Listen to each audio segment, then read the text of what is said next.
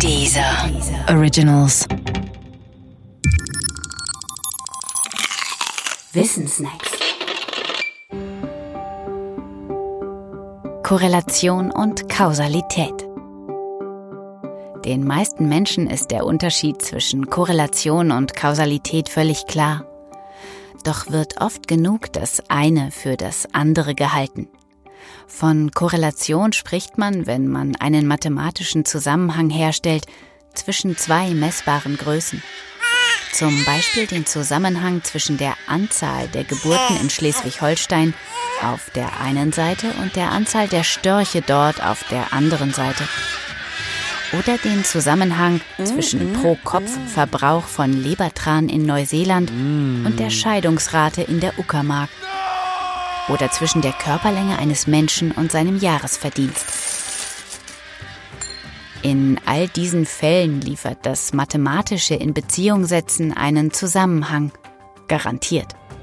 Dieser hat dann immer die Form von einer der drei folgenden Aussagen. Aussage 1. Je mehr vom einen, desto mehr vom anderen. Zum Beispiel, je höher der Pro-Kopf-Verbrauch von Lebertran in Neuseeland, umso höher die Scheidungsrate in der Uckermark. Man spricht dann von einer positiven Korrelation. Aussage 2. Je mehr vom einen, desto weniger vom anderen. Dies heißt negative Korrelation. Und Aussage 3.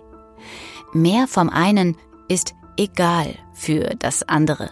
Mit anderen Worten, es liegt keine Korrelation vor. Ob es über diesen mathematischen Zusammenhang hinaus irgendeinen sinnvollen Zusammenhang zwischen den beiden Messgrößen gibt, ist der Mathematik egal. Und damit fangen die Probleme an. Denn oft genug werden Korrelationen als Kausalitäten gedeutet. Zum Beispiel so. Weil im letzten Jahr der Pro-Kopf-Verbrauch von Lebertran in Neuseeland gestiegen ist, ist auch die Scheidungsrate in der Uckermark gestiegen. Oder so, weil dieser Mensch eine größere Körperlänge hat als jener, ist auch sein Jahreseinkommen höher. Doch was bitteschön hat Körperlänge mit Jahreseinkommen zu tun oder Lebertran in Neuseeland mit Scheidungsraten in Deutschland? Nichts, oder? Jedenfalls nichts, was das Weil rechtfertigte.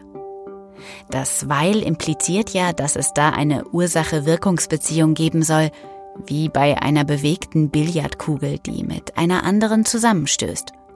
Aber solche Körperlänge Jahreseinkommen oder Lebertran-Scheidungsratenwirkungen gibt es nicht.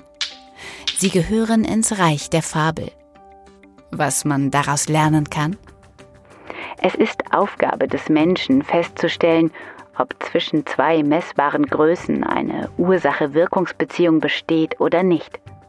Die Mathematik alleine sagt das nicht. Der Mathematik sind Ursachen nämlich gänzlich fremd. Ursachen sind nicht mathematisches Menschenwerk. Und das macht die Sache ja so schwierig.